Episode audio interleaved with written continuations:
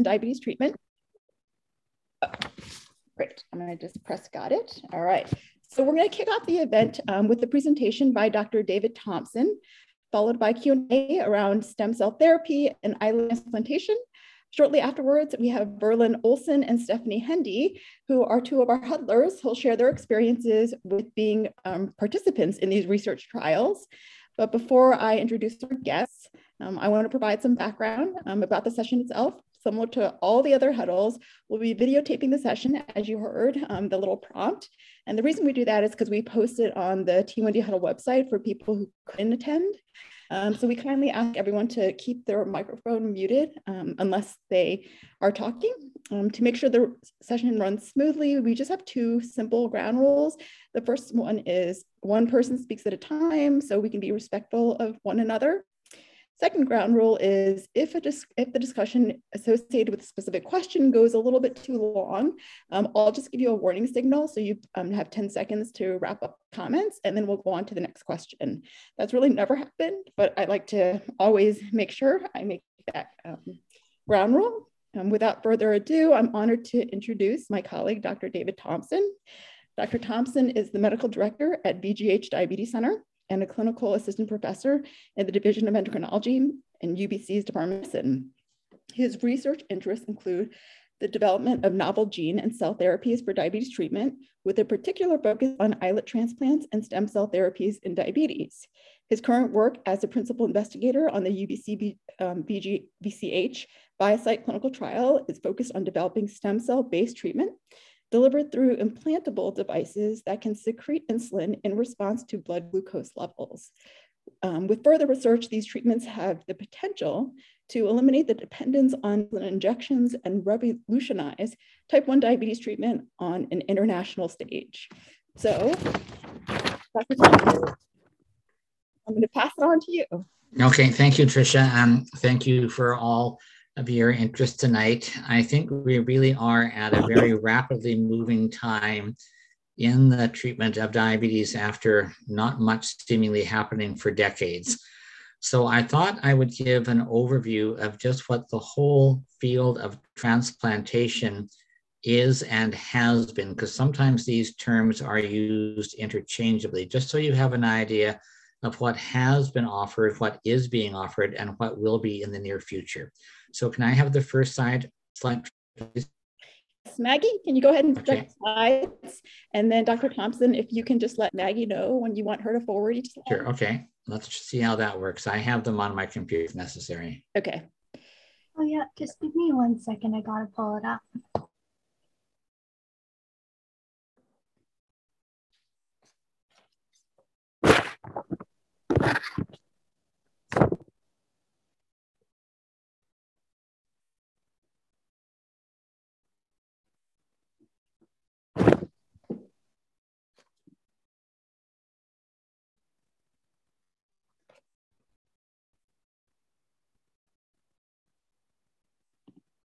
You got it? If you don't, I can pull it up. There we go. Okay.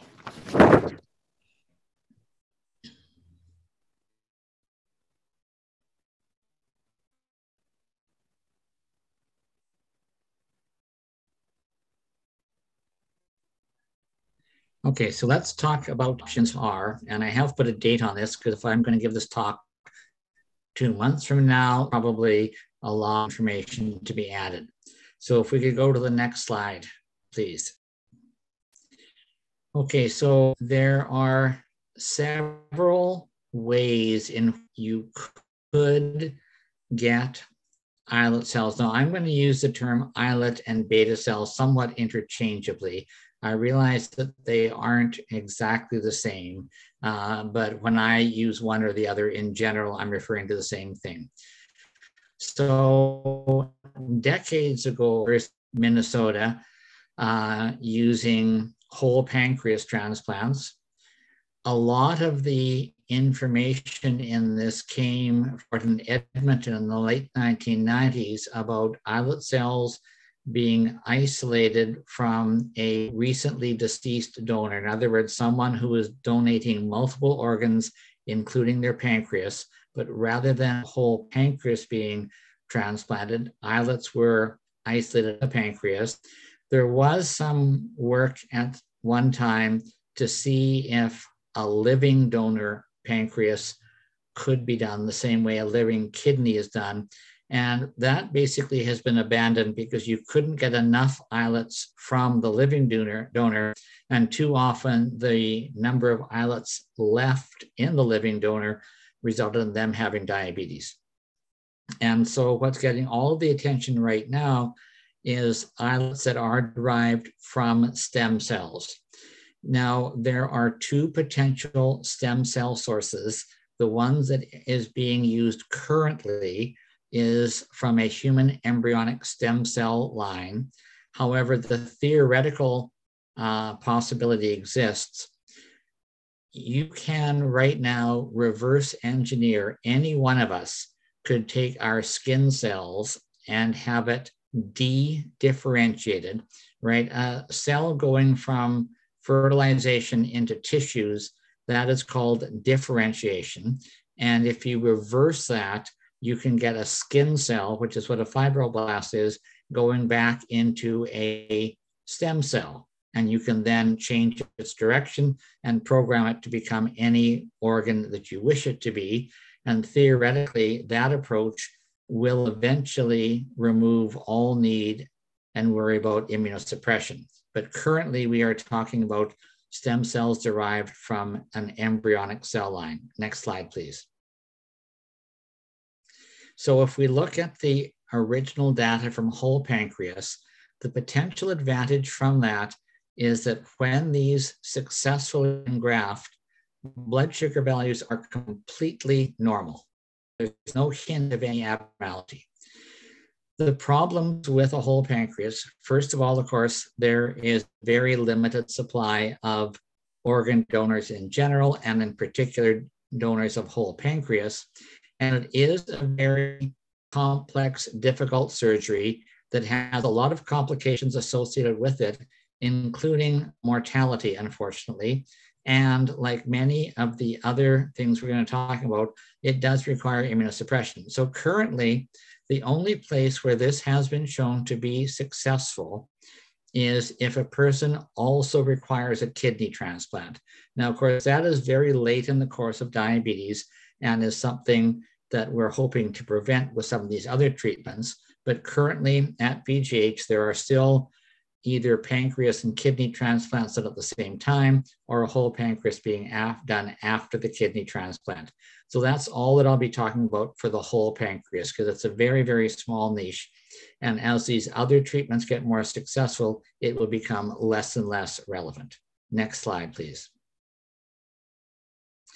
So after decades of unsuccessful work, the group in Edmonton published in the late 1990s the first successful islet cell transplantation where islets that are isolated from a donor pancreas are infused into the liver, and I'll show you a picture of that in a moment.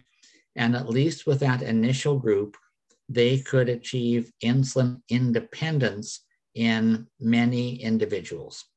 Now, some of the drawbacks here often you can't get enough islets from one donor to provide enough islets to get someone off insulin.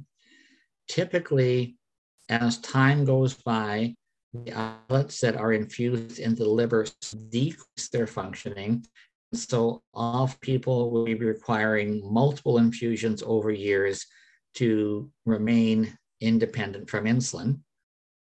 Even if a person isn't completely free of insulin, certainly the glucose fluctuations and the risk of hypoglycemia markedly drops with islet transplantation. Uh, once again, there's a limited supply of donors, and the islet transplantation does require immunosuppression, and we'll be talking about that a bit more. Now, we've been doing those at VGH since 2003, and one of the things we looked at is whether or not the complications of diabetes, the so-called microvascular complications affecting the eyes and the kidneys and their nerves, could be helped by the islet transplantation, because given the risk of immunosuppression, you wonder if you could balance anything uh, against that. So let me just show some of the evidence that we found um, in our VGH group. Uh, next slide, please. So this is how an islet transplant is done. You can see on the left that the pancreas is removed from the donor and in the lab, the islets are isolated and they are basically infused through a tube into the portal vein of the liver. And the liver was chosen because it has very good blood supply. And it was also the site that the pancreas normally first releases insulin into. And so you can see what basically happens is the islet gets into the portal vein and then basically gets stuck there when the portal vein gets small enough and prevents any further passage. Okay, next slide. Now, if we look at the complications, so people who were in the study had varying degrees of diabetic retinopathy or eye damage. And you can see that traditionally eye damage is categorized into four different categories mild, moderate, severe, and P stands for proliferative diabetic retinopathy, which is the most advanced stage prior to loss of vision. Now, the farther you are along that pathway of complication, the more likely you are to progress. Okay, it's a vicious circle that gets expanding here. Now, if you look at the progression to the next stage, so mild to moderate, moderate to severe, etc., you can see that what we did was a crossover study where initially people were treated with the best possible medical care until a suitable islet donor became available. And you can see while people, people were waiting on the medical side, that 10 out of 82 eyes, this is classified by the eye rather than by the person, because not the, the two eyes don't always behave the same. And obviously each eye is precious in itself.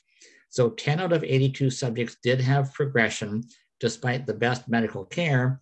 And note that not a single person had any evidence of progression once they had the islet transplant. Next slide, please. If you look at kidneys, now GFR or glomerular filtration rate is a marker of renal function. The higher the GFR, the better with age, you lose about one ml per minute per year of GFR. So a newborn baby will have about 120 ml per minute. That's the uh, x-axis over there. And as we age and lose about one per year, you can see by about age 100, you'd be down to 20. And so that's sort of our finite lifespan. Anyway, the slope of the line shows how fast that this is dropping. And you can see that the dark blue line shows for the medically treated group, the rate of decline is 4 ml per minute per year. Now, remember, the baseline for a non diabetic person is 1 ml per minute per year. So, this is four times as fast and is why people with diabetes are at risk of kidney damage. If you look at the group once they've had an islet transplant, this is cut by 50%, and the rate is down to 1.5 ml per minute per year, which is not normal, but is much better than was during medical treatment. Next slide, please. If you look at nerves, now typically nerve damage does progress over time. What we showed here for the first time, what's on the x-axis there is the nerve conduction velocity, okay, expressed as a Z score. And basically, if the line goes down, that means that the nerve conduction is getting worse over time. So here, the purple line represented the medical group. And over the six years of follow-up, you can see that their nerve conduction became worse. Now note after the islet transplantation, the slope of the graph's the other way around nerves actually healed when a patient had a, an islet transplant. So not only did it prevent progression, but it actually produced healing. And if you can get a Z score above negative one, And you can see at um, the six year mark there, it's gone from negative 1.5 up to just above one. Essentially, that means that close to normal nerve function had been restored, and this looked like it would continue over time. Okay, next slide. So there were a number of benefits for islet transplantation. And if there wasn't the issue of limited supply from donors, as well as the issue of toxicity from immunosuppression, uh, there'd be a lot more work still going on in the islet transplantation. It is still being done, but not as much as before. Okay, so let's switch now to that area that is causing all of the attention recently. And I'm going to focus specifically on the ViaCyte study, which we're involved with in Vancouver. There are a number of other studies, either early on or being planned. This is the one that has the most data, and the same principles are going to apply. So, as I mentioned, the cells here come from a human embryonic cell line.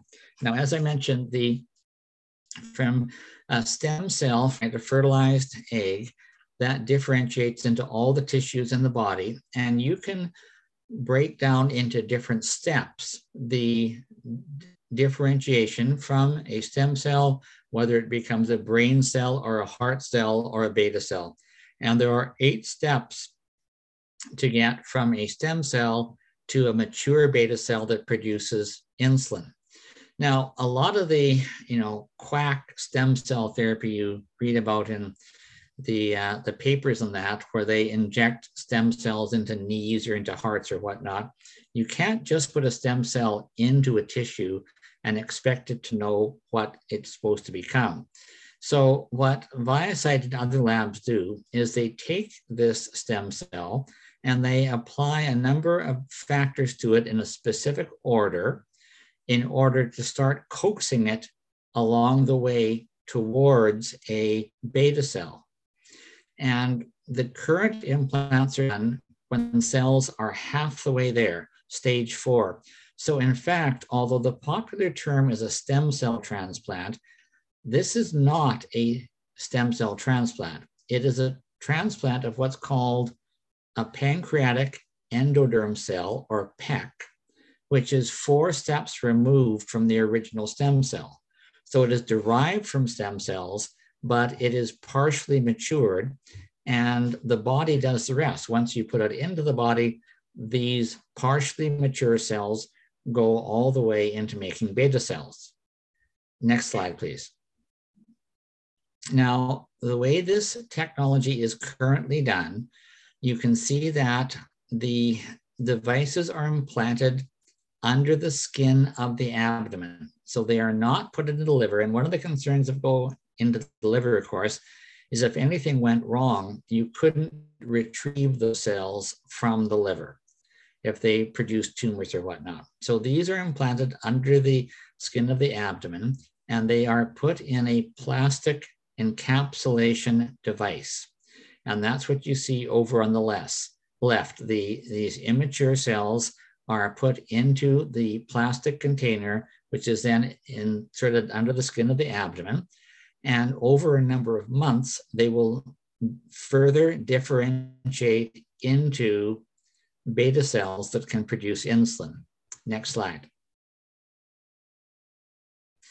Now you'll see here uh, an example of how close we are. On the left, the pre-implantation, is what these cells look like when they are immature at stage four. You can see in the middle two columns, all of the green represents insulin producing beta cells. And a slide on uh, the column on the farthest right is an actual normal human pancreas. So you can see that this is really getting there these cells have gone from not producing any insulin into cells that are producing some insulin and are actually forming into histological structures that look very much like a human islet. Next slide. Now, not only do these stain for insulin, but you can in fact see that these cells secrete insulin. Now, it's very important, as you can imagine, that you can't have a cell that just produces insulin whenever you want, although, or you'd be no better off in terms of hypoglycemia um, than taking a shot of insulin just stays there. So this is called glucose responsive insulin production. So if you give someone a meal, then the glucose levels rise just as they would with a normal pancreas. I've just shown you a representative slide of some of the people who were participating in the ViaCyte study. And this is all published if any of you want to look at uh, the scientific paper. It's published in a journal called Cell Stem Cell, the December 2nd, 2021 issue. So not only do we have the anatomical staining for insulin produce, production, but we also have the physiological glucose responsive C-peptide production. Now, all of the people enrolled in the initial study did make some C-peptide. It did vary quite a bit between one individual to another, and nobody made enough to actually let themselves stop insulin. However, you know, when you're dealing with a new product like this, uh, Health Canada and the FDA make you go slowly. And so you're only allowed to implant a certain number of cells initially until you prove the safety and effectiveness. And the what's called the primary endpoint or the measure of success for this first study was in fact showing for the first time in human history that a stem cell derived product could make C-peptide. This is quite a scientific milestone. The next, obviously, is to get enough C-peptide to allow people to stop insulin. Next slide, please. Now, one of the problems of every transplant that we've talked about so far is the need to use immunosuppression drugs, right? So the uh, these drugs have toxicity. Now, this is the same concept as used for all types of organ transplants. However, you know, if you're going to die if you don't get a heart transplant or a liver transplant, you sort of put up with the potential side effects from these drugs. When you're dealing with a condition such as diabetes that has another treatment, as all of you well know, even though it's not perfect, it nonetheless is a treatment then it becomes much harder to balance the risks between the toxicity from immunosuppression and the toxicity of treating diabetes and the resulting complications. Now, basically, you can break down the risks of immunosuppression into the annoying ones, which can be quite annoying to some individuals. Uh, yeah, I've got them listed there. And um, those can sometimes be, be managed with uh, dose adjustment. Otherwise, people just sort of put up with them. The two big worrisome ones are the risk of infection, because the suppression of the immune system right now is all the immune system, including the immune part that fights off infections. So you're at increased risk of any type of infection, including some rare and very serious infections um, that have been fatal, not in the islet uh, um, or stem cell program, but in other organ, uh, you know, uh, liver and uh, kidney. For example, COVID has been very uh, disastrous uh, to people with lung and kidney transplants because their immune system is so suppressed. And the other thing is, over time, typically after five to 10 years, of immunosuppression, especially after 10 years, you'll see an increased risk of malignancy. So that wasn't an issue in a two-year uh, ViaCyte trial, but it would be something to consider if you were talking about this as a permanent treatment. Okay, next slide, please. Now, the big um, breakthrough that is happening just as we speak right now is the ability to engineer the cells in a way that they themselves avoid the immune system. Now, just a little bit of background here. All of us contain on each of our cells something that declares who we are. Now, for an analogy, let's just say fingerprints. Okay, our fingerprints declare that we are a unique individual. And if someone is looking at that, and in this case, the immune system, that will say who we are. Now, our immune system is designed to attack and reject any tissue from another person that comes into our body. This is a so called allo immune response. Sometimes, when the immune system goes wrong, the body makes a mistake and attacks its own tissue. And of course, type 1 diabetes is a classic example where the immune system is attacking and destroying the beta cells. Now, what's happened over the past decade is that the ability to genetically engineer cells and both chop out a specific gene and put other genes in.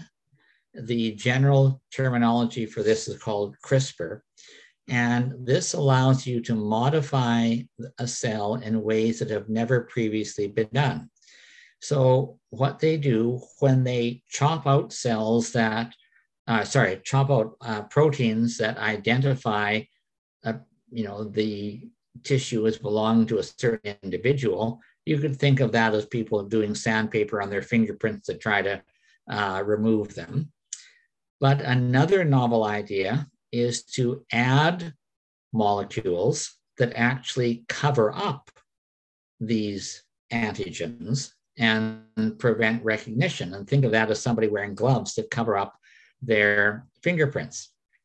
And the classic example of this is this is a mechanism by which tumors avoid um, detection by the host immune system.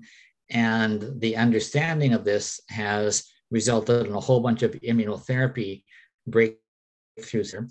So basically, this is currently public information.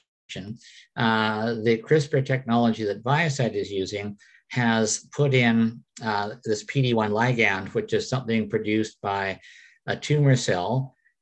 And as a result, these PEC cells, PEC, pancreatic endoderm cells, that we have been implanting so far with the need for the whole body immunosuppression with drugs, now will provide their own immunosuppression and have the ability to evade the immune system. And therefore, these toxic drugs are not being used. And the immunosuppression is localized to the cells themselves.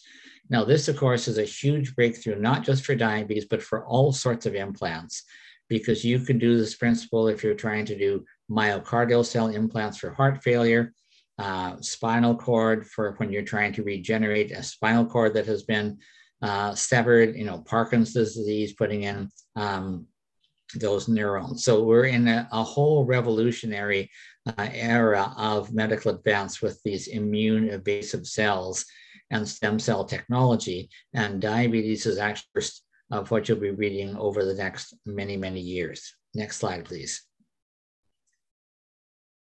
Okay, so where we're at right now is the people who volunteered for the first study allowed us to get where we are now. And although we were slowed down by COVID in a way, we're about a year ahead of where we thought we'd be because Health Canada looked at the data that we had generated with immunosuppression and have now given us the approval to proceed with the immunosuppression free trial.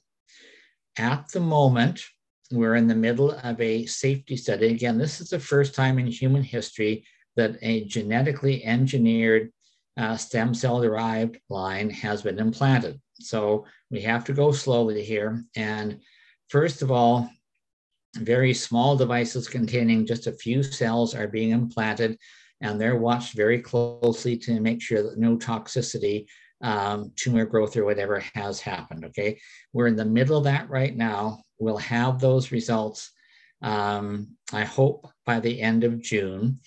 Uh, I don't expect any problems because basically it's the same implanted um, plastic capsule. It's the same cell line. They just have been modified to avoid the immune system. Also of interest, these cells have been modified So they're going to make three times the amount of insulin that uh, the current generation of cells have been made. Now, I was just talking with uh, one of the medical directors this afternoon at ViaCyte, and the plan is still to hope that this trial will be beginning. Now, it's a multi centered trial, but Vancouver has enrolled more people than anywhere else in the world, and I anticipate, I plan to continue going that uh, sometime in the fall of this year.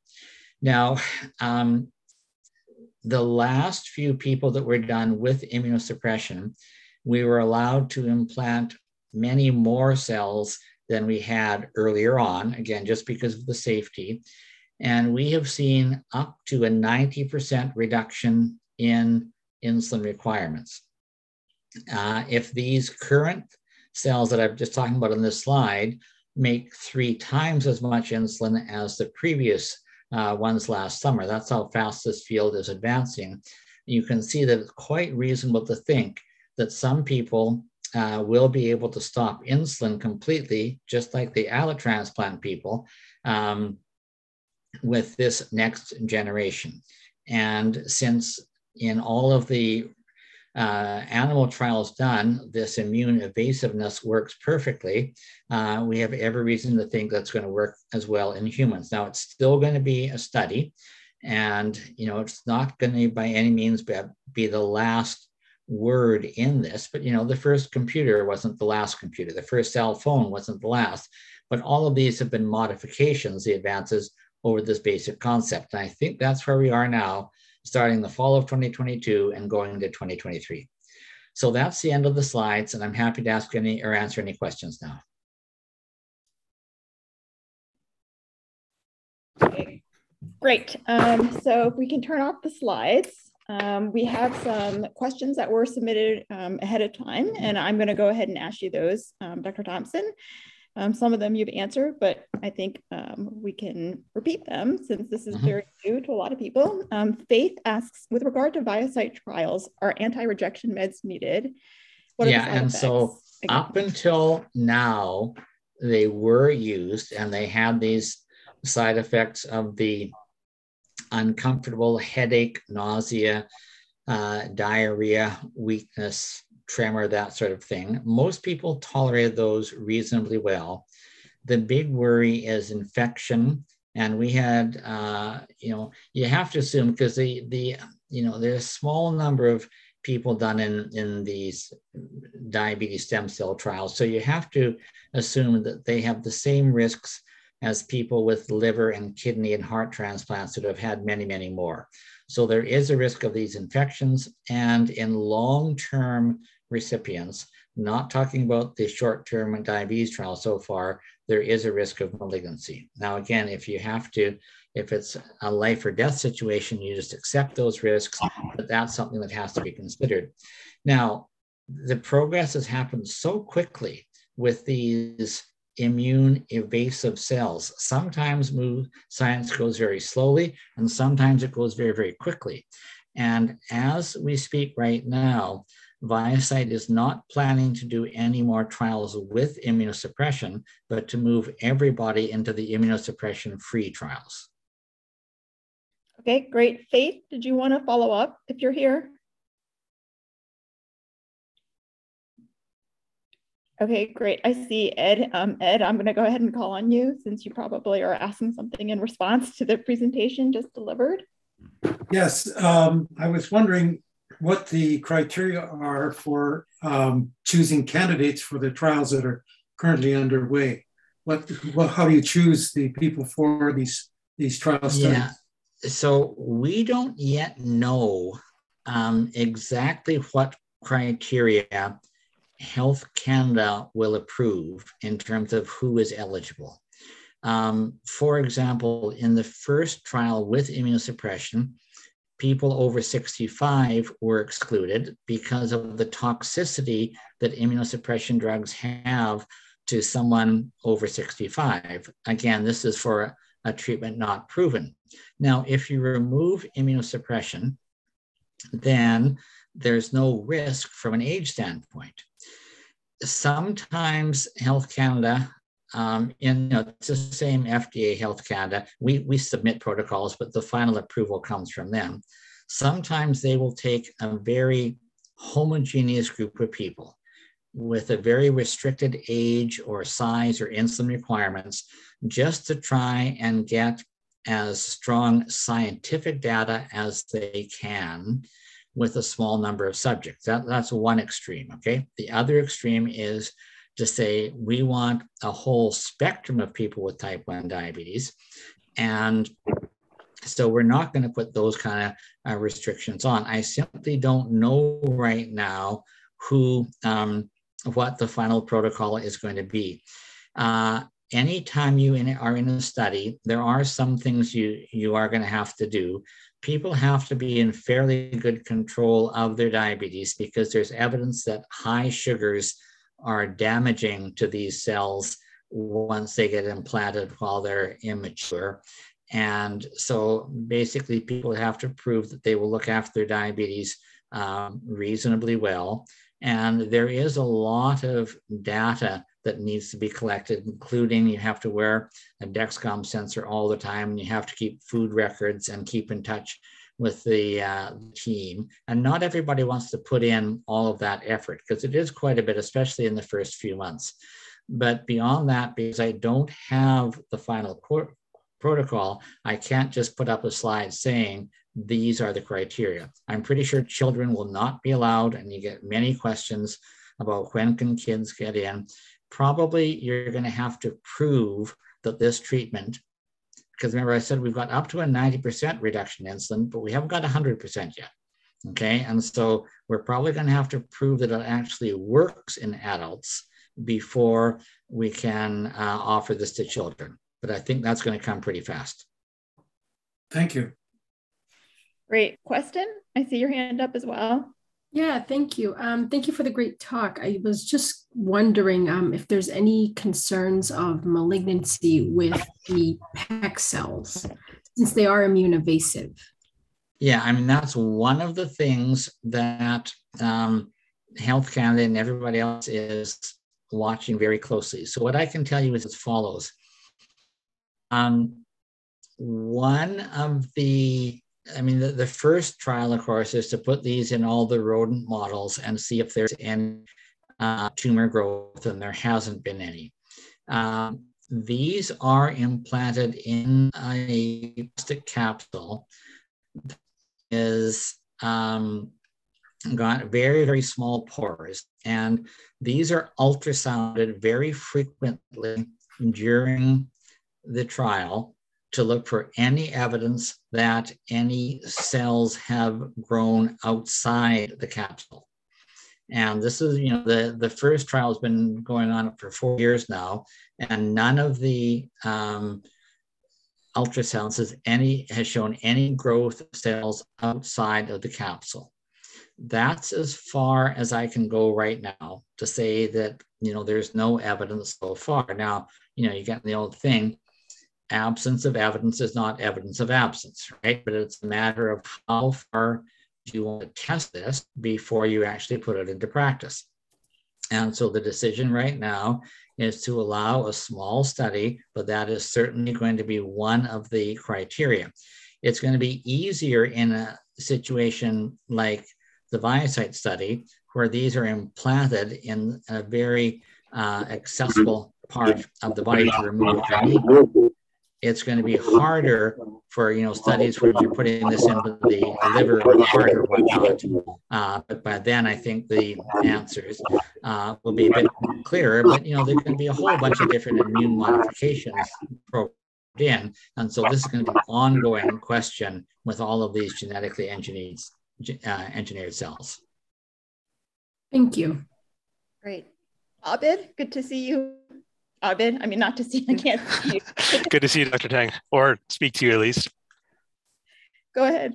Good. I had a question. Um, so, is there been any data on, um, you know, participant experience with the trial? Like, is there anything about, you know, if they, you know, I mean, there's always obviously the data that shows that okay, there's improvement in their in their insulin response and and and, and you know, patient health and all that. But is there anything about, you know, showing that um, you know, as they found it, have they found it hard to cope with that? Has it made their lives easier? You know, is there any pain or anything with the, you know, with the Yeah, actual so, I mean, process or anything along those lines? Yeah, so those are all listed in quite some detail in the published papers. Okay, and again, these are in the December 2nd issue of the journal Cell Stem Cell that you can access through the library. Basically, the complications are just what would be expected from the immunosuppressive drugs. Essentially, all the complications are related to the surgery itself. There are incisions, and people do complain of some pain. And the list of uh, complications is written down, not, not different than what one would expect for any immunosuppressive drugs. Now, um, you know, Stephanie or people may want to talk about this in, in more detail, but this is one of the issues that people have to decide. Um, you know, especially if their diabetes is going relatively smoothly, and I, I emphasize relatively, okay? I mean, it's a 24 hour day job no matter what, but um, they may not want to jump into a trial when one cannot guarantee being off insulin, okay, especially with immunosuppression. Now, going ahead to the next study, the, the surgical issues, I mean, these are relatively small incisions. They are basically a flap of the skin under the abdomen. This does not go inside the abdomen itself. So it's considered relatively minor surgery. So there can be some pain at the incision site. You know, some people have bleeding. We have not had any infections. There are scars. Uh, you know, people can make their own judgment about whether these are big or not. That's much, very much in, medically, these would not be considered to be large scars. But again, everybody, we can show pictures of what they are, and everybody has to make their own decision. That's why I never try to talk anybody into a study. There are many, many more people who are interested in this. Uh, everybody knows in their particular life whether they want to jump in at this stage or wait until it's a bit farther along.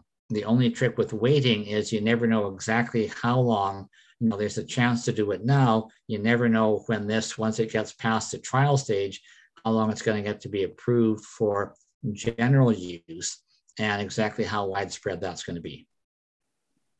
But Va Vancouver will be at the center of that.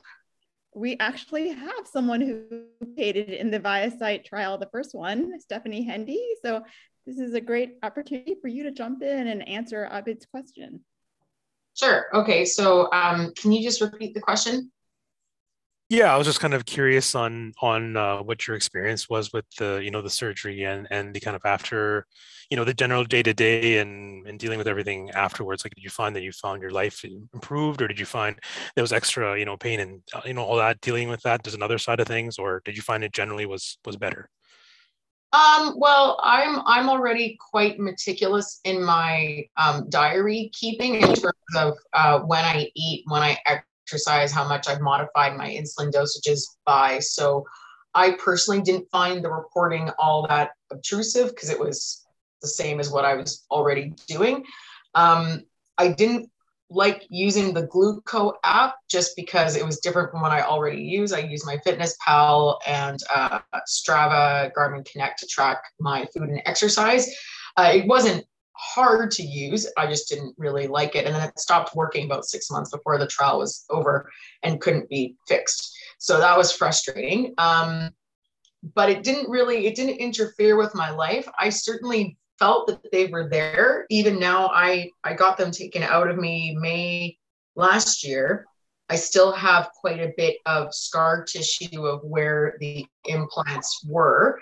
Um, but they weren't sore. Occasionally, they felt almost like they were the edges of them because they're kind of like put in in these four little diagonal bits near your uh, belly button, two inches from your belly button, and then they kind of fan out toward your um, obliques. And so almost like I could feel the edge of them sometimes, occasionally rubbing my obliques, uh, but that was very minor, very minute. Um, I only noticed them really, I do biathlon. So when I'm on my abdomen on a hard surface, I certainly notice them, but for the most part, it was mostly inobtrusive. So, and there wasn't any pain or anything from from the implants themselves. They're they're kind of like as Dr. Thompson said, they're they're plastic and they're thin membranes, kind of like um, like this, the thickness of a credit card, but pliable, right? Like a mesh. So it wasn't really, uh,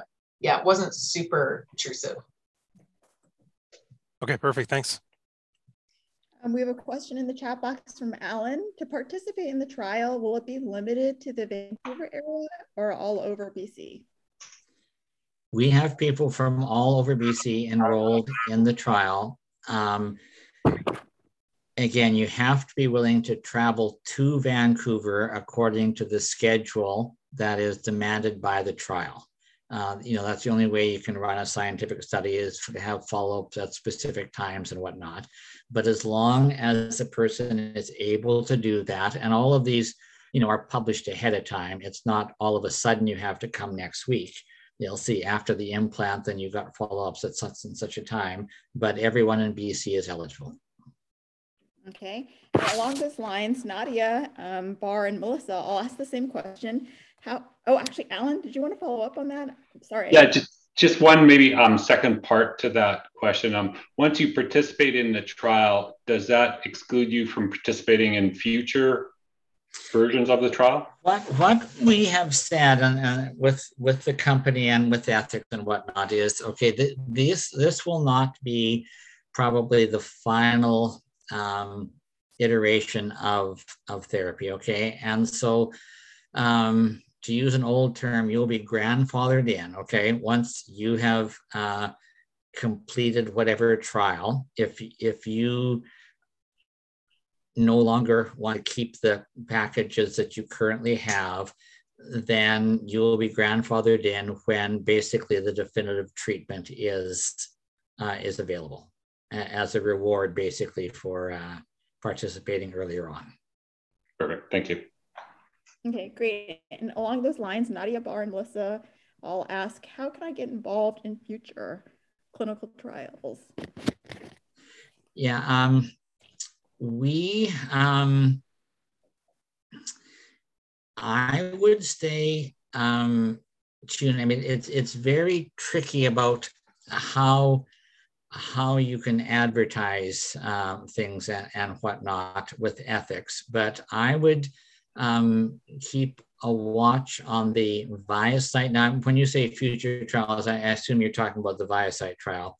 I would keep a watch on the uh, ViaCyte um, website that will be announcing things and the uh, Vancouver uh, Vancouver General Hospital website. And Tricia, you of course will know uh, exactly what's going on as a member of the division. And I, you know, as soon as I uh, hear things, um, I'll let everybody in the division know. And so being part of your huddle is probably a, a very, very, way to know. And then, you know, once we're at the stage of um, uh, opening up a, um, a potential trial, um, we talk about the general details and then uh, give you a contact person and take it from there. Okay, Nadia, I know. But I mean, there's not going to be an ad in the Vancouver Sun or whatnot. Nadia, I know you're on screen, so did you want to follow up or Bar or Melissa, um, if you're on screen? I just wanted to say thank you. Uh, I was a patient of Peter Senior's and I missed that opportunity. So the idea of being a part of something else and just again, it's about finding the information. So thank you. Mm-hmm. Yeah, yeah stay in touch with Trisha and you'll get it. Yeah. Hi, and it's uh, Melissa here, and I also want to thank you for this information. Um, I lived in Edmonton many, many years ago and was uh, basically was kind of um, told by my endocrinologist at the time to not do the um, the the actual research that was going on in Edmonton. So I've always absolutely regretted doing that, and um, I'm so excited with this research that's moving forward. So I would absolutely love to be a part if it's at all possible. Well, it certainly will be at some stage, um, and mm-hmm. everybody has to decide just when they want to take part. I mean, typically, you know, if you get good results um, from the first few people, what you can do is you can apply to you know, Health Canada, the FDA, for something called a Breakthrough Technology Award.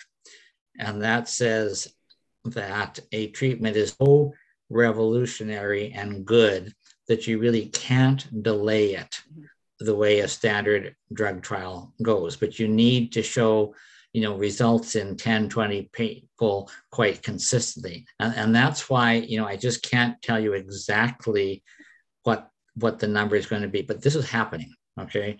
Uh, there's no question this is going to work. Now, exactly which company is going to have the best cell type in five years from now, I don't know, but somebody will. And um, this right now, uh, for my looking at things, ViaCyte is ahead of the others, and it's the best chance, and that's what we're doing right now. But there will be something, and of course, you know, to a certain extent, uh, if you look at the technology right now, if you need a different package of cells, that's somewhat like potentially replacing a pacemaker, right? You take out the, the package that you have right now, put in um, a more advanced package. Um, I see this multiple uh, options going forward. Very cool. Great. Bar, I didn't see your name, so I'm assuming you're not here. Um, all right, the next question from Anonymous Are you growing pancreatic tissue from stem cells with the hopes for pancreas transplant, transplants in the future?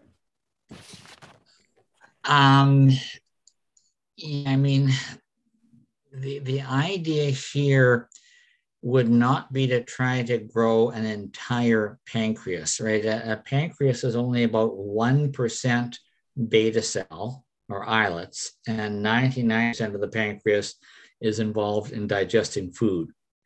And that's why isolating the, uh, the islets is tricky in the islet transplant process. So I look at this more as we are trying to grow human islets, because in that slide that I showed you, the body somehow has the magic to uh, differentiate these very immature cells into what looks like a fully functional human islet. It also makes glucagon and whatnot.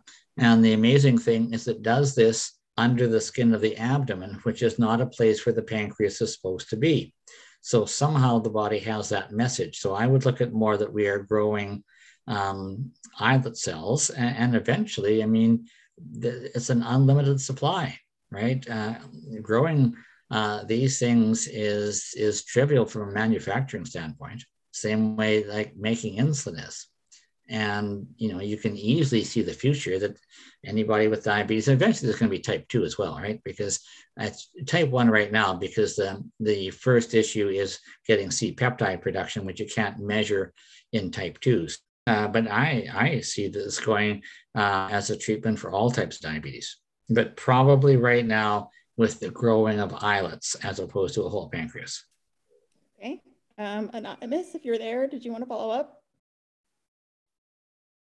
Okay, so there are several questions that are all um, the same, getting at mm-hmm. the same thing. And basically, it's we know that these results are favorable, um, but Ian says, I've been dealing with type 1 for 36 years now and heard about a cure mm-hmm. since the first day I set foot in Children's Hospital with Diabetes. I lost hope this was ever going to happen. Um, if things continue to go in the favorable direction, when do you think this is going to be considered a cure? Yeah, I mean, you know, even the word cure, right, can can mean different things to, to different people. Like for example, in the islet transplant program, you know, some somebody uh, may go from an insulin pump down to one shot of 10 units of a basal insulin per day, or take just a shot with a big meal and nothing else. I mean, you know, technically that isn't insulin independence, but to that person, they were just as good as cured compared to what they had. On the other hand, are we going to get to the stage where a person can eat whenever they want and do whatever kind of exercise they want and never worry that their sugar is going to go out um, of line one bit? That, that's the whole range there. I think, so this is just my opinion right now, okay? I think by the end of 2023, and certainly uh, probably see the, these cells, um, you, typically, these cells have to grow at least three months in the body before you see any C-peptide, just because they actually are you know, at a fetal stage of development. So let, let's say we start out in October of this year, which is the hope. You're probably not going to see many results before early in 2023, just because of the length of time it takes these cells to mature. But I think it is highly likely that a significant number of people will be off insulin in 2023 using the study protocol um, that I've outlined right now. And again, I'm in touch with these guys every week in terms of just uh, what what is going on. It's, it's interesting, a local flavor. Uh, Tim Kieffer, who was a scientist um, at UBC and did a lot of the basic biology work in developing uh, the uh, the stem cell derived um, approach, although the current cell line is not one that he developed. He last fall was so excited by this technology that he has gone down, he's taken a leave of absence from UBC and is now the chief scientific officer for ViaCyte. Now, that's one of the best brains in the world. And he figures he can make these cells make 10 times the amount of insulin uh, that they currently are making.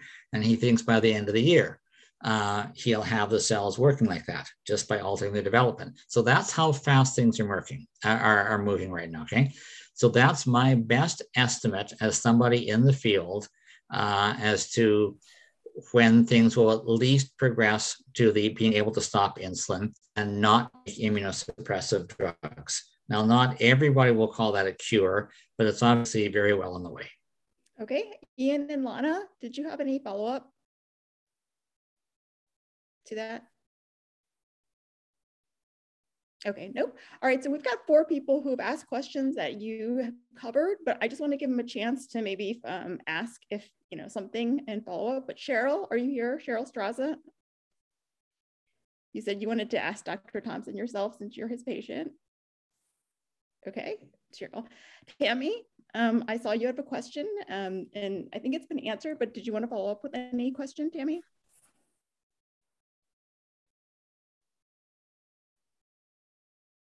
Sorry.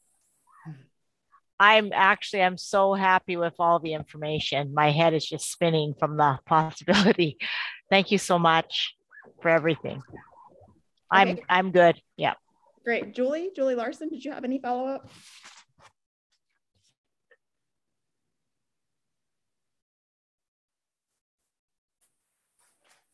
My question was simply about the the age limit or the, you know, how old can a person be and still be part of this um, new opportunity? Yeah, as I mentioned, I don't know what Health Canada is going to decide on that. I mean, I'm certainly going to suggest no age restriction. It's possible, you know, separate what they're going to do in the first phase two study of, you know, maybe 40 people worldwide uh, where they may restrict it. I'm not saying I agree with that, but they, they may in the just in the interests of um, trying to get a homogeneous group. Um, but there, there's once you get into the study beyond that, I can't see any reason whatsoever to put an age restriction, and that includes on the kids on the other end of the spectrum too. Right. Thank you. Again, you don't necessarily want to be in the very first study because the chances are as I've told you how quickly these cells are improving just over the past 12 months, right? It may be that another 12 months will be that much farther. Everybody's got to make the decision themselves, right? When do I want to jump in? When is this far enough? Great. Um, Patrick, if you're here, did you want to ask a question? I had you down, but I think we answered it. David. Great. So there's two more questions in the chat box, Dr. Thompson, if you're willing okay. to answer yep. these. Um, yep. First one's by Faith. How long do the inserts last? I mean, how long do the cells live? Uh, Faith, did you presumably expound on that question? The the encapsulation.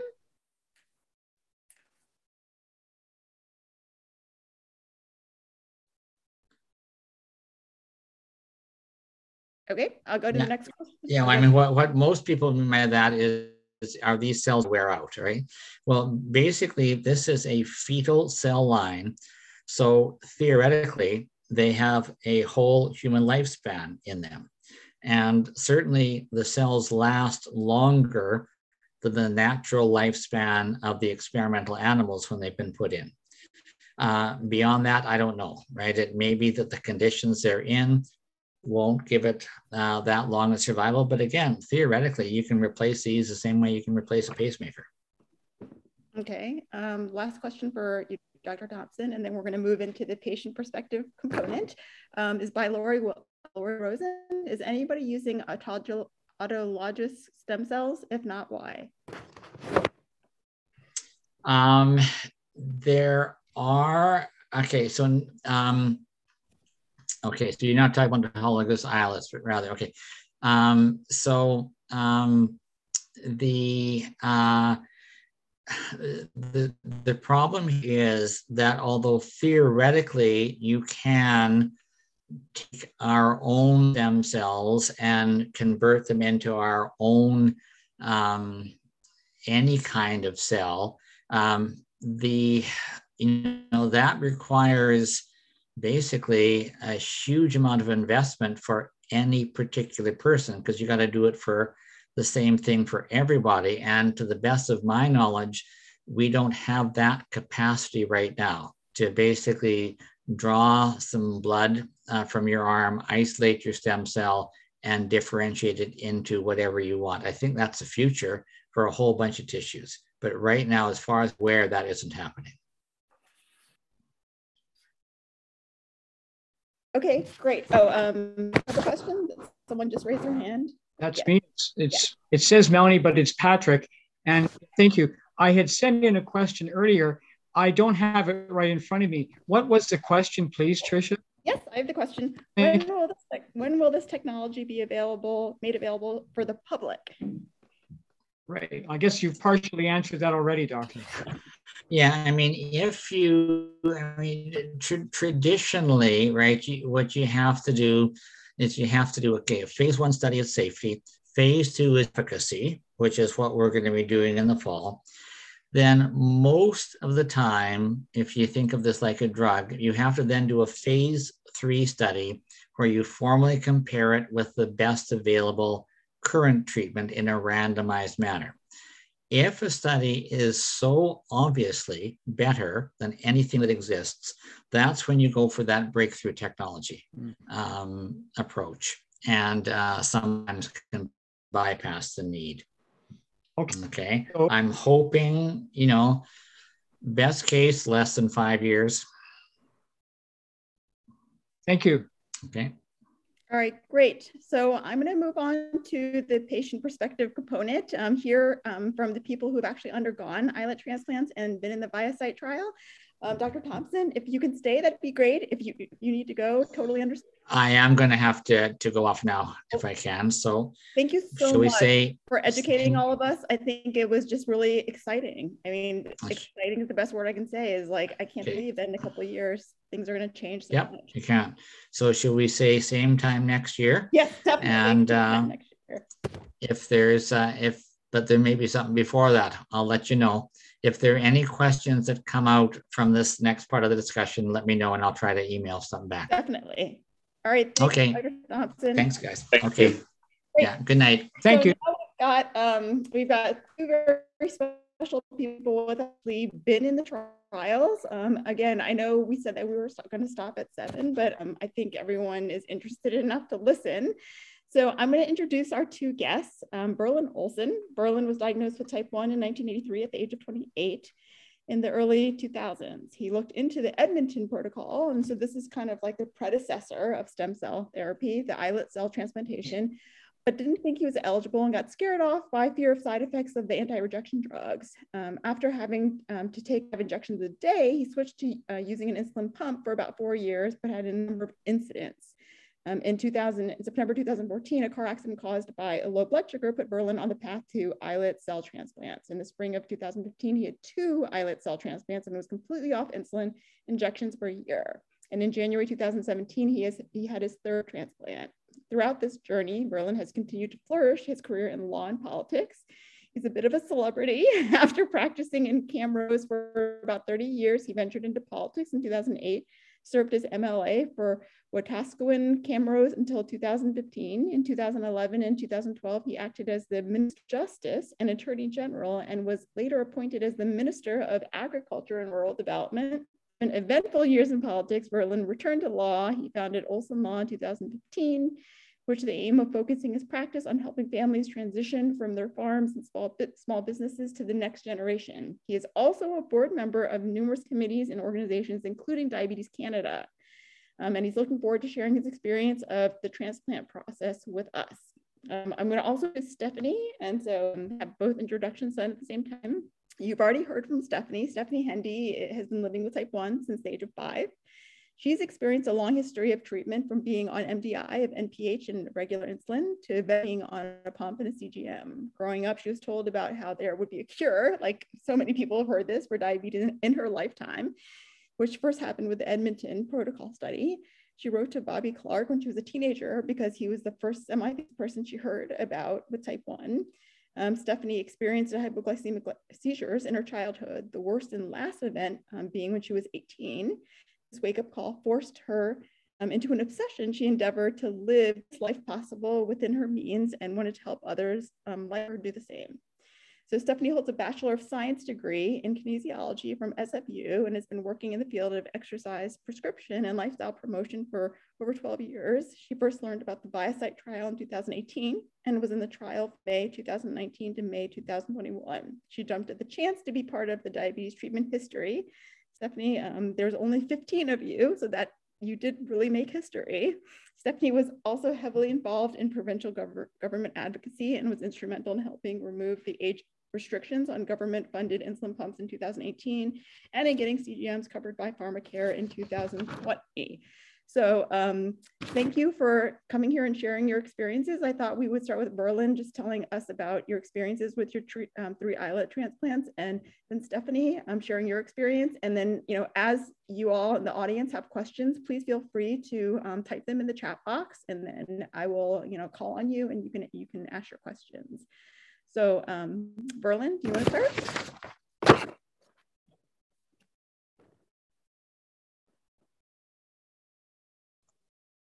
There, can you hear me? Well, hello, everybody. Thanks for the invitation. This has been a very interesting uh, evening. And um, first thing I need to know is how much time you are going to give me because I'm notorious for talking too much. So will you give me a or something when to share your story for about um, no more than five minutes, and then and then okay. and then we'll just invite all these questions. Um, again, okay. um, we don't have to stop at seven thirty. We can go as long as people. I mean, as long as you guys want. Of course, you can leave. I'm not going to force you to be in the room, but um, as long as people would like. So, Verlyn you know, I'll give you the wave when it's um, okay. up to five. Thank you. So, um, yeah, it's a pleasure to be involved in this. I uh, I can already see that um, um, like I'm I'm the old news between Stephanie and I, and uh, I, have experienced this before because uh, I had my transplants back in uh, 2015, almost exactly uh, seven years ago now, I guess, um, and. Occasionally, I would get asked by Dr. Shapiro, the the transplant doctor, one of the transplant doctors at the U of A, to come and tell my story at some sort of an event. And it was uh, not very long uh, before I realized, as he was describing new, uh, uh, new procedures, new possibilities, that I already at that point was old news, and I that's been reinforced for me again today. Uh, but uh, I do have to say too that I, unlike Stephanie, am not. Um, one of those brave people who uh, stuck my hand up uh, early on in the process in, in a trial. Uh, I heard about the trials going on at the U of A, the Edmonton Protocol, fairly early on, but I think I just read a story in the paper or something, and I at some point decided I would go through the pre-screening, but I had the feeling that I probably wasn't brittle enough. I, I probably wouldn't be a candidate anyway. And then when I read about the potential side effects I kind of decided, you know, I can manage uh, with uh, taking my insulin and just behaving myself. Uh, and that went on for condition did kind of progressively get worse. I started out, I think, when I was first diagnosed, taking uh, a few units of NPH a day, and then it, as probably many of you on this call, uh, your condition evolved over time. And just when you think you've got it figured out, your body changes and now your needs are different. And uh, when I first started taking Toronto insulin, I remember I probably, my head was spinning for about a year or two. Um, I, I, just didn't react very well to that uh, treatment.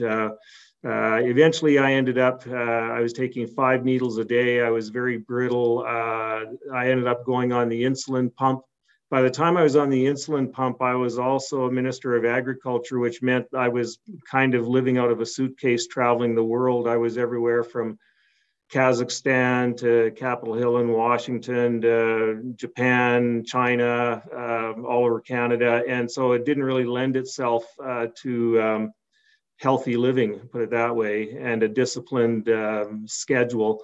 Uh, and uh, I was uh, having trouble every once in a while. Uh, we have a house in Newfoundland, and the one summer I ended up in intensive care in uh, Gander, Newfoundland for four days because my pump quit working and just having lots of trouble. And eventually, in fall of 2014, I uh, lost control of my car. I was unconscious, I'm sure. With low blood sugar and just about killed myself, and that my pump nurse at the U of A uh, is the one who said to me, Are you sure you should be on the pump? Maybe you should look into the transplant. And so that's what put me on the path to the transplant because I was kind of living life on the edge a little bit with, uh, you know, not handling my diabetes very well. So uh, I had uh, got the call in the middle of the night in uh, March of 2015 and uh, my uh, condo uh, right beside the legislature was a four minute LRT ride uh, from the U of A hospital. So I got there quickly and um, uh, I had two transplants a couple of weeks apart. And my wife, I remember at the time saying, if you could just be off insulin for a week, it would be a miracle. Uh, and as it turned out, after the second transplant, because of body mass and uh, the amount of islet cells available and so on. I had to have two transplants.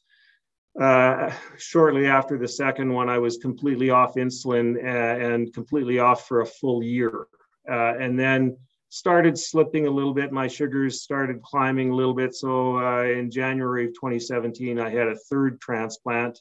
Uh, and that again really reduced my insulin needs uh, I'm at the point now where uh, I, Dr. Senior is my endocrinologist, and um, I meet with him every six, and uh, he's now asking me, as as is Dr. Shapiro, so would you like to have a fourth transplant? Um, I've been kind of resisting it because I feel like uh, taking a few uh, extra units of insulin is not that uh, invasive. Um, for sure, okay, I'll just say that I got I'm getting the sign here, but I'll just say that the anti-rejection drugs and the side effects are probably for sure the biggest negative, but outweighed by all the positives. Thanks, Verlyn. Um, Stephanie, what about you? Um, you want to share your experience? Yeah, so I mean, um, mine's quite different um, in that I didn't really have any side effects from any of the um, immune suppressing drugs. So I mean, certainly that was a concern, but uh, well, I shouldn't say that. I didn't have any of the side effects that Dr. Thompson uh, reported. Um, I am still um, like of childbearing age, and I noticed that my my menstrual cramps got quite a bit worse.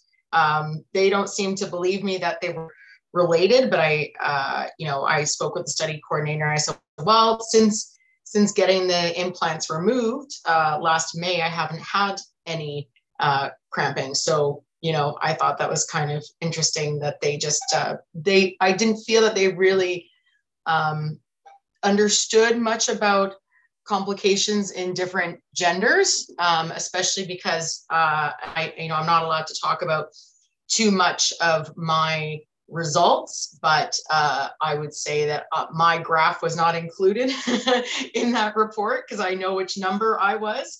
And um, I even asked them, I said, you know, it was my outcome uh, based on the fact that I have a lot of adipose tissue in my abdomen, you know, because there's no good blood, there's no good blood supply to fat. There's good blood supply to muscles and to bone. And so if it's being implanted subcutaneously, is that actually giving it a good chance to get vascularized? So what happens is they put in four active units of um, the uh, plastic membrane with the stem cells.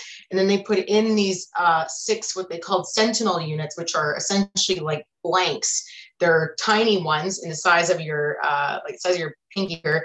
They put two of them in your abdomen. They put four of them in my forearm. And then they took them at regular intervals to see how well your body vascularized the implants. In other words, they could tell certain markers, certain time courses of where they were expecting your body to attach itself to the to the implant. So the vascularization that I had after month one and after month three, uh, they couldn't do this six month one because that was during COVID. So all the surgeries were getting canceled. So um, that one didn't come out until all of the active ones came out. So anyway, uh, they told me then that uh, mine were not vascularized as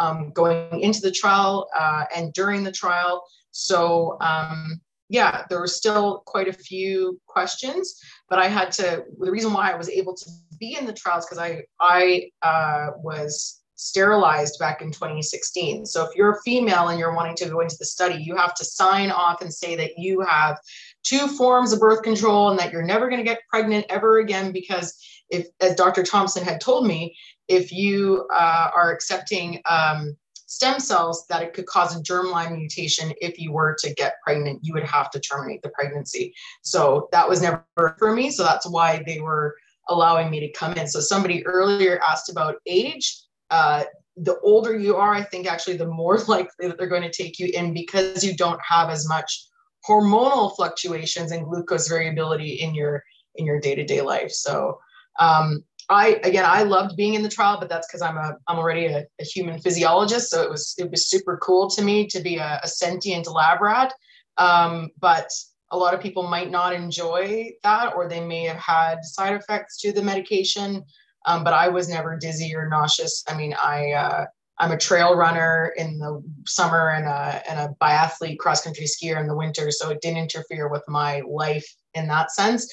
But now I've since moved to the Okanagan, and I don't know if I would want to go to Vancouver at regular intervals of like every one month. And, you know, there's a few, most of the visits are like really rapid in the first month, and then they sort of uh, petered off. And then it was like once every three months, once every six months, once every 12 months, 18 months, 24 months.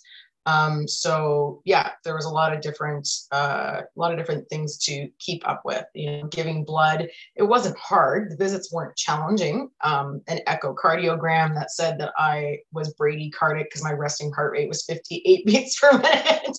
you know, fun stuff like that. Even though it's not at all clinically significant, it was just uh, funny to me that uh, I set off their machine. So um, anyway, uh, yeah, it was a, I thought it was a cool experience. And I thought, it, you know, I wanted to, again, because I knew that I wasn't going to have, I made the choice not to have children as someone with diabetes. So I thought this would be a cool way to have a, a permanent impact on the world and on research and give um, people like Dr. Thompson some ideas of what to steer and how to make it um, more effective for the next generation. Great. Um, questions? Feel free to either put the hand up, raise your hand icon, or just um, enter something in the chat box just saying you want to ask something.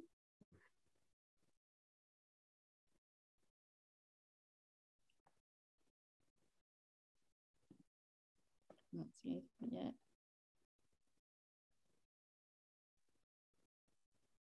Anything? Um, Dr. Tang, um, Faith had asked a question earlier on in the chat there, just of Stephanie, and, and I'm kind of interested in, in that as well. And that is, um, why why did you have your implant removed? If you're if you're open to answering it. The trial was two years. Oh, okay. So you had to have it removed at that point. Okay. Yeah, that's right. W- would you have kept it if you could? No. No. not because I didn't, not because I didn't want it in me, but just it wasn't uh, effective for me. Yeah.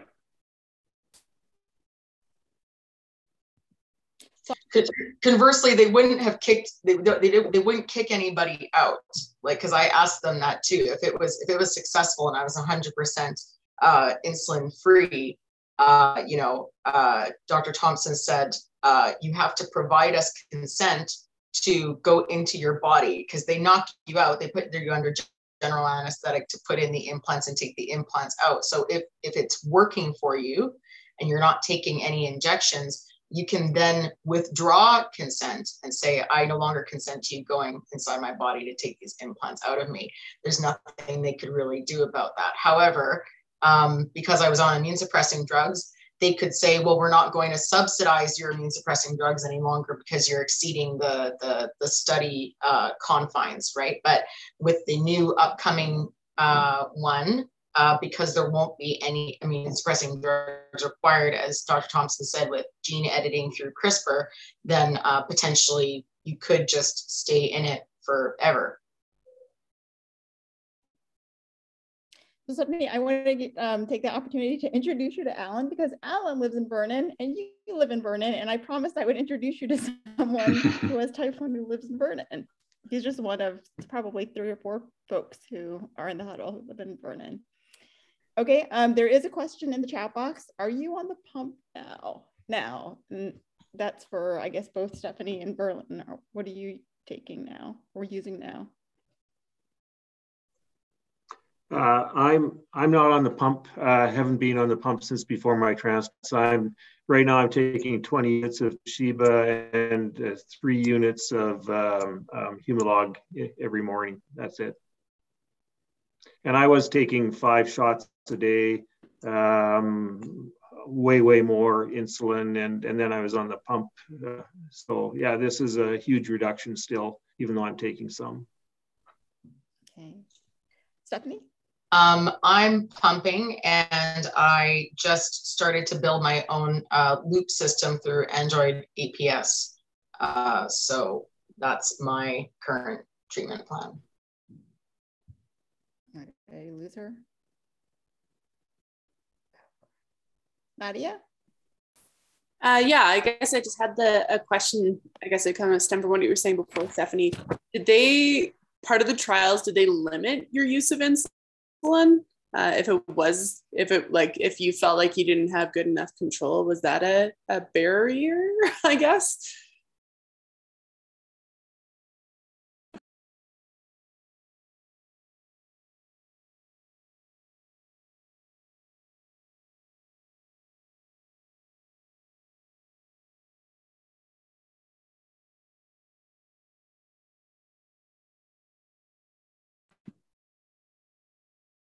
I don't know if anyone could hear me there.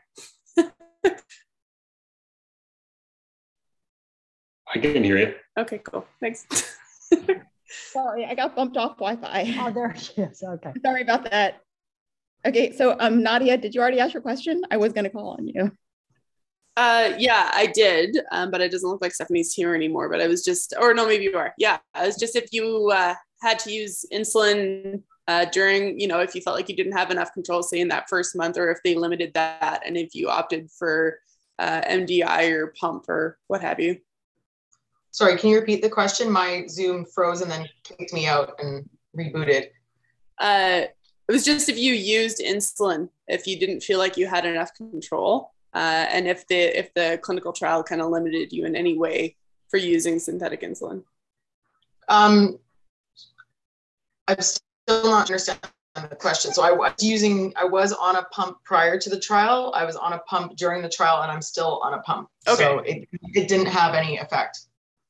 Okay. Thanks. I guess that was yeah. thanks. Yeah, it, uh, uh, funnily enough, I was actually on the least amount of insulin when I first was recovering from the surgery. And Dr. Thompson said it was way too early for me to be having any effect, but that quickly wore off. So I think what had happened is they had to double my insulin prior to knocking me out because I was in the hospital for four days on anti rejection drugs. They have to give you this one called ATG, which is really intense. And then they also have to give you prednisone, and prednisone makes your blood sugars skyrocket.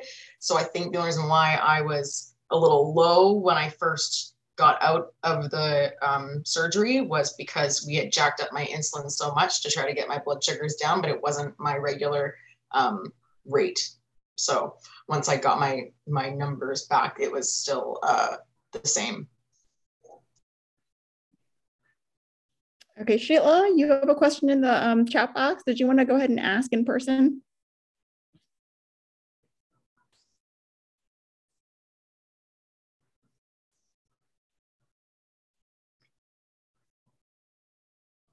Um, Marina raised her hand. Marina's. Hello, everyone. Uh, I hope I will not get frozen and kicked out of the Zoom. Uh, Stephanie, I don't have a question, but I have to, to thank you, Stephanie, for acknowledging the difference between women and men, and in research that we are so different with that hormonal monthly thing that we have like it's not monthly it's even like by weeks it changed the requirements of insulin. And thank you for underlying that in probably in your feedback for the research because it's easier when you are a man to have a straight line for the for the glucose and for women it's much much harder. Thank you so much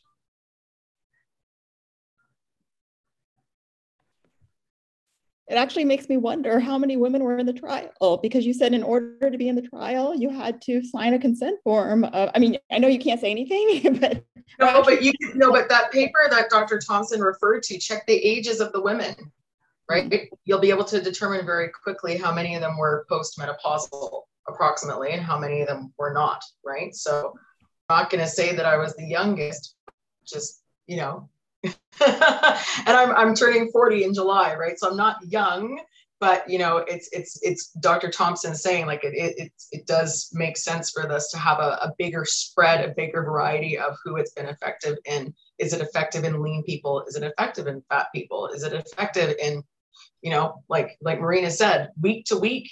That's why I'm never in range. That's why I that's why I built my loop because there's so many fluctuations. It feels like if I breathe the wrong way or if there's like a full moon out, it's all over the place, right? So so Faith says, from what I understand, um, 55 was the cutoff age at least three years ago. Okay. Um, all right. Um, any other questions?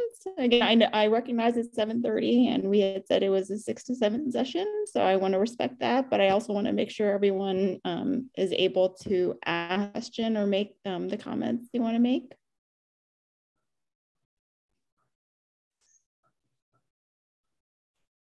Okay, Melissa has a comment. This has been amazing and I want to have everyone on the meeting um, being uh, for being so incredible. And I think everyone can read the other um, comments.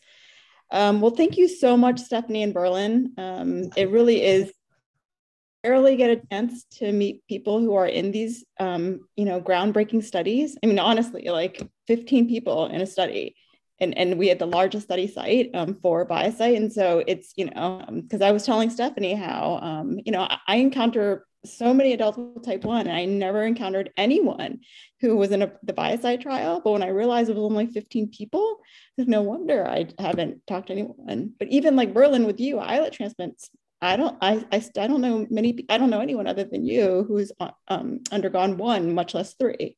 So um, it's really such a pleasure and privilege to have you all share your experiences um, thanks everyone for attending tonight. Um, our next huddle in March, April is going to be um, parenting um, as someone with type 1. So if you guys are parents or going to be parents or have been parents and want to hear what other people's experiences are, please feel free to um, join us next month.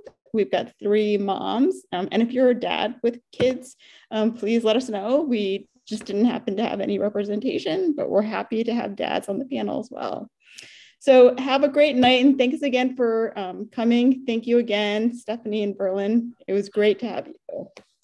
Thank you Thank very you. much. Bye. Thanks, everybody. Good luck.